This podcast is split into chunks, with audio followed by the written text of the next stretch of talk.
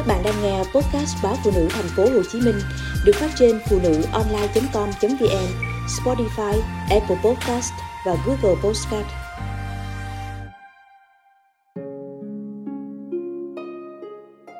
Thưa quý vị, những cuộc hôn nhân rạn nứt hay đổ vỡ không chỉ là vết thương nhức nhối của vợ chồng mà còn ảnh hưởng đến tâm tư tình cảm của các con. Cha mẹ khủng hoảng, con sang chấn là một tất yếu.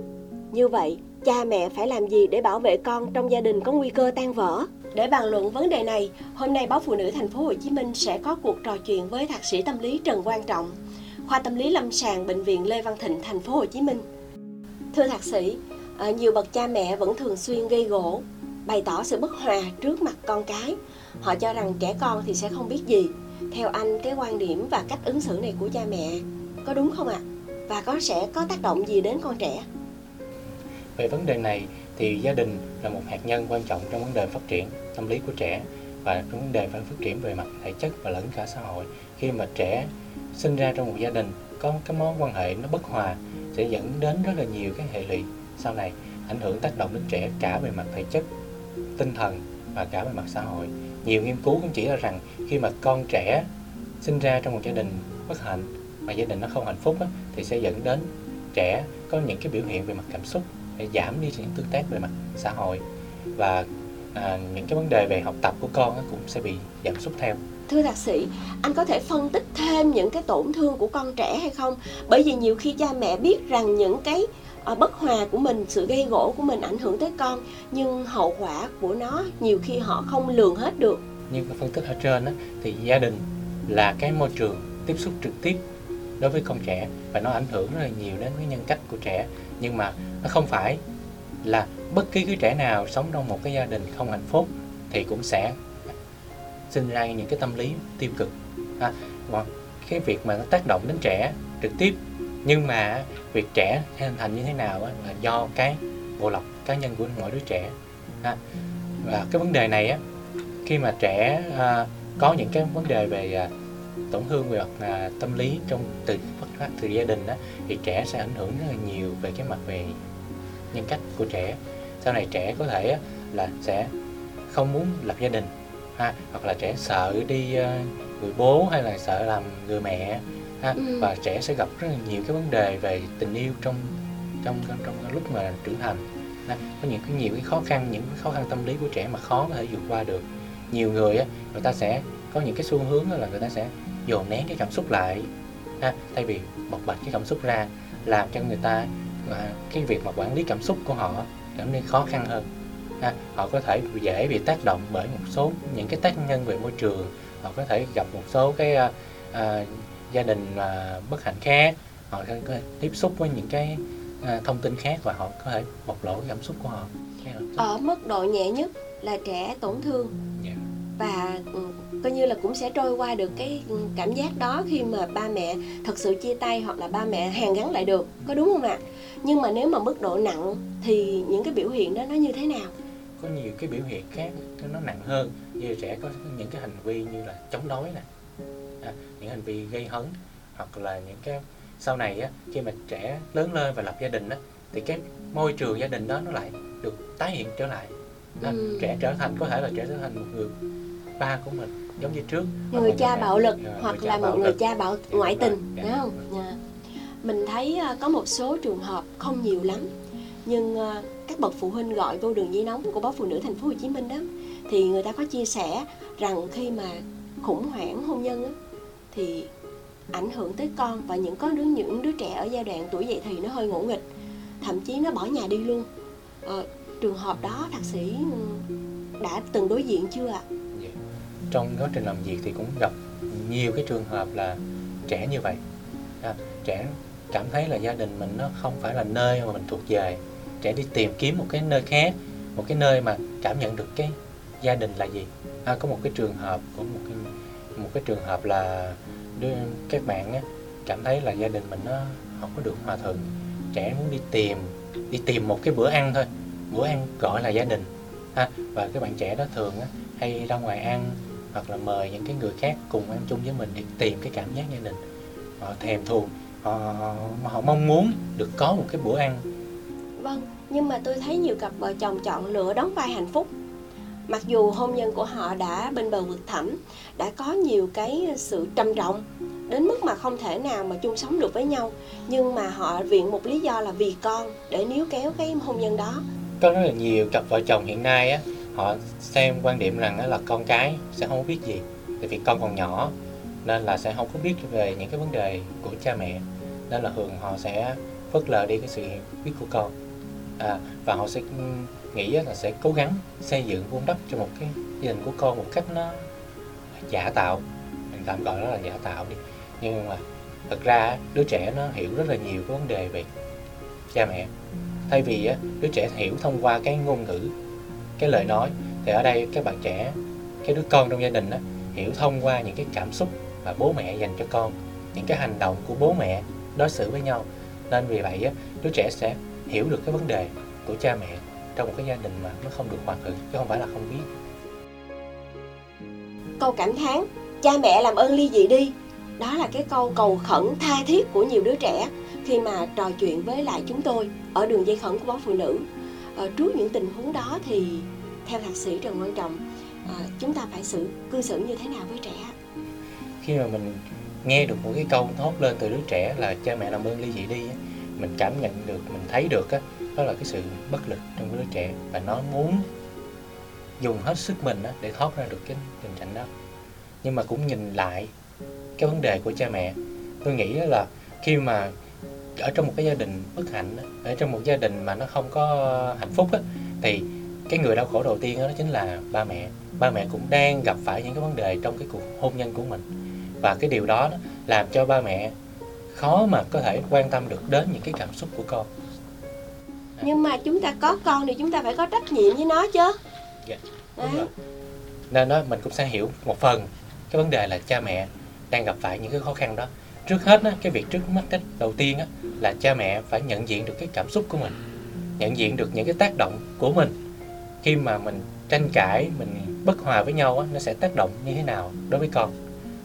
À, và để tránh cái trường hợp này á, nó xảy ra nhiều để giảm bớt những cái hệ lụy tác động đến con á, thì gia đình á, trước mắt á, là cần phải có một cái sự tôn trọng. Tôn trọng ở đây là tôn trọng những cái cảm xúc của con tôn trọng những cái sự hiểu biết của con. Cha mẹ cần phải có được phải nói ra được những cái vấn đề của cha mẹ để con cái có thể lắng nghe hiểu được cái vấn đề là cha mẹ đang gặp khó khăn như thế nào. Và cha mẹ cũng phải lắng nghe con. Từ đó, mình gia đình mới có được một cái cái tiếng nói chung một cái hành động chung để ứng phó lại những cái những cái vấn đề về bất hòa này. Nhưng mà nói thì cách đơn giản như vậy thôi nhưng mà tôi nghĩ trong thực tế để mà mình có được cái tiếng nói chung đó thì mình cần phải có sự cố gắng và nỗ lực rất là nhiều như vậy thì khó quá. Đó là cái quá trình để họ hàn gắn hôn nhân. Còn trong đây là họ đã khủng hoảng tới một cái mức trầm trọng rồi. Cần phải đối diện tới câu chuyện ly hôn rồi nữa. Thì họ kiềm chế cảm xúc làm sao đây ạ? À? có rất là nhiều cái vấn đề trong cái hôn nhân và dẫn đến cái việc bế tắc. Và đặc biệt á, là họ bế tắc trong hôn nhân. Họ chỉ có một cái con đường duy nhất là họ chia tay.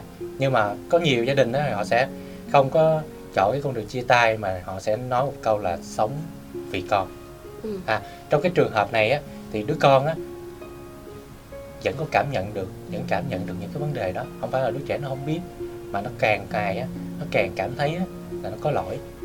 Nó có lỗi là nó cướp đi cái hạnh phúc của cha mẹ. Tại vì con và ba mẹ à, phải cái cùng sự sống ấy với ở trong con à, đúng không? đúng rồi. Ừ. đó là một cái mặc cảm tội lỗi ở đứa con. Cái vấn đề này á nó làm cho đứa con càng ngày càng cảm thấy trở nên thu mình đi. Nó cũng không có hạnh phúc nó cũng không thể nào mà thoải mái để bộc lộ ra cái cảm xúc của mình. Và nó cũng tránh đi những cái việc mà nó đối diện với cha mẹ. Như vậy là cái chuyện mà vì con chỉ là sự ngụy biện của cha và mẹ để che đậy một cái sự rạn nứt trong hôn nhân. Và cái điều đó là nó đặt lên đứa trẻ một trách nhiệm, một cái cảm giác tội lỗi từ phía đứa trẻ. Không nên và không thể để xảy ra trong gia đình của mình, đúng không ạ? à? Rất là tội cho các con của mình trong quá trình hình thành nhân cách của trẻ. Rồi nó sẽ bước ra đời như thế nào với một cái sự thiếu tự tin như thế về chính bản thân mình. Bên cạnh cái câu chuyện mà uh, kiềm chế cái sự nóng giận trước mặt con cái còn có một cái câu chuyện nữa là người ta thường uh, trong hôn nhân rạn nứt thì tôi nhìn thấy rất nhiều trường hợp là trút giận lên con cái. Họ không mắng được người chồng người vợ thì họ dằn vặt đứa con như vậy thì để người mẹ và người cha trong những tình huống như thế điều tiết được cảm xúc của mình thạc sĩ cho một số lời khuyên được không ạ? Dạ đúng rồi. Trong cái trường hợp này á, nó là một cái câu chuyện cũng giống như là cái câu chuyện nhận diện cảm xúc. À, cha mẹ khi mà tranh cãi với nhau á, mình nhận diện được là cảm xúc của mình nó nóng giận như thế nào, nó bực dội như thế nào á, thì sẽ cần phải có một cái sự giải tỏa cảm xúc đó. Và cái việc đơn giản nhất việc giải tỏa cảm xúc á, là bộc lộ cảm xúc ra. Thường á, khi mình để mình bộc lộ một cái cảm xúc, một cơn nóng giận á, mình lại chuyển cái cơn nóng giận đó sang một cái đối tượng khác. Ở đây chính là đứa con của mình. Và như vậy á, thì nó hoàn toàn nó không tốt. À vì vì thế á, một lời khuyên của các chuyên gia tâm lý thường á, là các cha mẹ nên nhận diện được cái cảm xúc của mình và cần phải có được một cái giải tỏa cảm xúc thích hợp hơn. À, có thể là tìm đến các chuyên gia tư vấn tâm lý nè để có những cái lời khuyên phù hợp nè. À, hoặc là mình sẽ bắt đầu mình sẽ thay đổi một số cái vấn đề ở trong cái gia đình của mình. Từ cái điều nhỏ nhặt nhất có thể là mình sẽ tập thể dục nè ha, mình sẽ thay đổi những cái thói quen sinh hoạt của mình nè ha, hoặc là tìm đến một cái nguồn ha, một cái nơi để mình có thể bày tỏ được cái cảm xúc của mình. Đừng nên cố gắng mà đè nén cái cảm xúc ha, mình có thể đè nén cảm xúc một lần được hai lần được nhưng mà lần thứ ba lần thứ n thì như thế nào? Khi mà cảm xúc của mình á nó không đè nén được không quản lý được tốt á, thì mình phải bắt buộc mình phải bộc lộ ra và nó dẫn đến cái tình trạng là mình trút giận lên chính đứa con của mình. Điều đó là hoàn toàn không nên không không nên xảy ra. Vậy mình có lời khuyên cho các cặp vợ chồng khi mà hôn nhân đã nó không đạt được mục đích chung nó bị trầm trọng hóa rồi thì có nên dừng lại hay không? À, về cái việc uh, dừng lại hay không á thì tùy vào mỗi cái trường hợp ha. Phải có một cái hướng đi chung ha. Mình có thể trao đổi với con những cái vấn đề này để con được biết ha cái tình trạng của cha mẹ và cái hướng đi của cha mẹ như thế nào để chuẩn bị cho con một cái tâm lý trước khi mà cái việc đó nó xảy ra.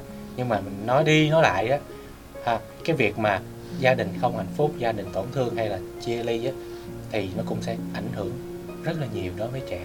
Như vậy thì khi mà hôn nhân đã có vấn đề rồi đã rạn nứt rồi thì bắt buộc cha mẹ phải hết sức bình tĩnh nhận diện vấn đề và cũng nên nói với con một cách thẳng thắn điều đó. Nhưng mà ở lứa tuổi nào thì mình nên nói với con cái câu chuyện đó ra một cách rõ ràng. Bởi vì ở mỗi lứa tuổi khác nhau thì ừ, các trẻ sẽ có một cái phản ứng khác nhau có đúng không? Dạ đúng rồi. Mỗi lứa tuổi á, nó sẽ có một những cái nhu cầu những cái mặt nhận thức của trẻ nó khác nhau. Với những cái trẻ tầm khoảng từ bắt đầu là tuổi vị thành niên á, là mình có thể trao đổi thẳng thắn về câu chuyện hôn nhân cho trẻ. Đối với những cái trẻ mà ở mức độ mà cấp độ tiểu học á lứa tuổi tiểu học thì mình cần phải có ha, những cách nói chuyện một cách nó nhẹ nhàng hơn nó từ tốn hơn ha, cho trẻ hiểu được cái vấn đề tình trạng của ba mẹ như thế nào dù là ba mẹ chia tay hoặc là ba mẹ như thế nào đi chăng nữa thì ba mẹ vẫn thương và chăm chăm lo cho con điều đó khiến cho đứa trẻ nó sẽ an tâm dạ. để nó tiếp tục cái cuộc sống của nó tiếp tục những mơ ước của nó thực hiện cái tương lai của nó. Có đúng không thạc sĩ có nghĩa dạ. là mình phải chuẩn bị trước cho trẻ cái tâm thế để dạ. trẻ đón nhận cái sự việc này chứ không phải ừ. là để cho trẻ có một cái cú sốc là tự nhiên mình cha mẹ lại ly dị là chia tay mà mình không hề biết cái chuyện đó cái câu chuyện mà phải nói với con về tình trạng hôn nhân của mình là cái chuyện bắt buộc rồi nhưng mà người ta sẽ bắt đầu nói như thế nào và nói lúc nào đây dạ vâng cái việc mà nói với con về những cái vấn đề của cha mẹ là một điều cần thiết nhưng mà mình bất ngờ của cha mẹ là mình sẽ nói và cái cách nào nói như thế nào thì mình hãy bắt đầu bằng những cái vấn đề về chân thật nhất về tình yêu thương của cha mẹ dành cho con. Và hãy nói vào những cái câu chuyện và những cái khó khăn mình trao đổi một cách thẳng thắn với con bằng những cái khó khăn của cha mẹ như thế nào. À, hoặc là hãy lắng nghe con con cảm nhận về những cái vấn đề của cha mẹ như thế nào. Từ đó mình mới có những cái cách những cái hướng.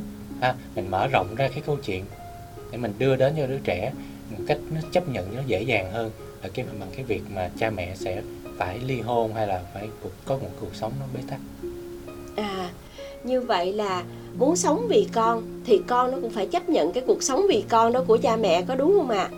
thưa quý vị và các bạn câu chuyện hôn nhân bên bờ rạn nứt bên bờ vực thẳm à, cần đối diện với lựa chọn ly hôn hay ở lại cùng nhau nếu kéo cùng nhau đó là quyết định của mỗi người trong các các gia đình tuy nhiên dù là lựa chọn nào của cha mẹ cũng sẽ ảnh hưởng đến con cái chúng ta cần ghi nhớ điều này xin cảm ơn thạc sĩ trần quang trọng thưa quý vị và các bạn Chương trình Để con khỏe mạnh, an toàn xin khép lại ở đây.